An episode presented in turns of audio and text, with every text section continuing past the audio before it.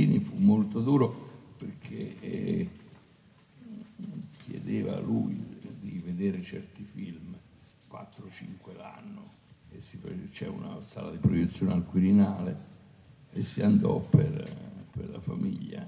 Lui si incazzò molto con questo professore, perché Gasman era, era il protagonista, era un professore che attraverso 50 anni, 60, 70, non prende mai posizione né politica, perché il fratello è fascista, lui non lo è però, non si espone, non lo dice, ama una certa donna,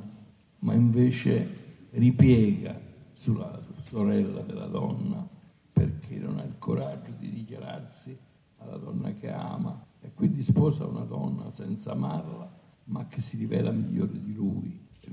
Capisce solo dopo che lei è morta, insomma. Ecco, e Partini si, si adontò parecchio